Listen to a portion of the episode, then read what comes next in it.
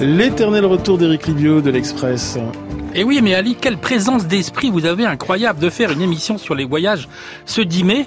Alors que le 10 mai 1503, Christophe Colomb atteignait les îles Caïmans, que le 10 mai 1534, le navigateur de luxe Jacques Cartier atteignait, lui, Terre-Neuve, et que le 10 mai 1869, aux États-Unis, a eu lieu la jonction à Promontory Point dans l'Utah du premier chemin de fer entre la Centrale Pacifique partie de l'Ouest et l'Union Pacifique partie de l'Est, événement d'ailleurs que filma Cécile B2000 dans Pacific Express en 1939, Petite référence au cinéma quelques jours du début du Festival de Cannes, destination de voyage préférée des cinéphiles, c'est dire si le mois de mai est un jour propice au voyage.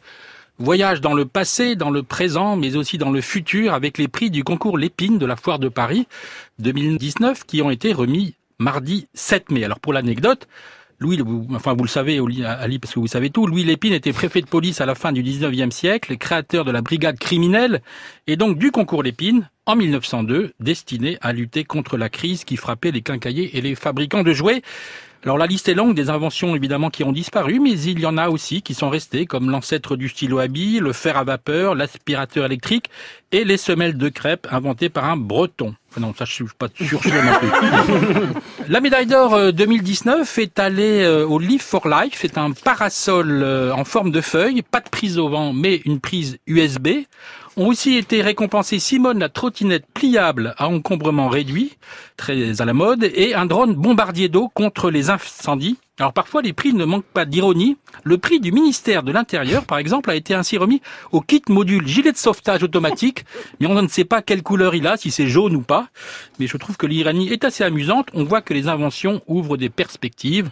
Mais la question philosophique que posent les inventions, faut-il partir de rien ou tenir compte du monde qui nous entoure? Car on en revient toujours à l'œuf et à la poule, en l'occurrence à la roue, dont on dit que son invention changea le monde, qui de la roue ou de l'inventeur de la roue est arrivé en premier? Avant l'invention de la roue, par exemple, que disait-on quand un pan faisait justement la roue? D'abord, est-ce que le pan existait euh, ou a-t-il attendu l'invention de la roue pour apparaître sur Terre? Peut-être qu'on disait qu'il faisait le beau, mais le beau n'est rien si le lait n'existe pas. Est-ce que le lait existait avant l'apparition de la vache? Alors bien oui, ce sont des questions qu'il faut se poser.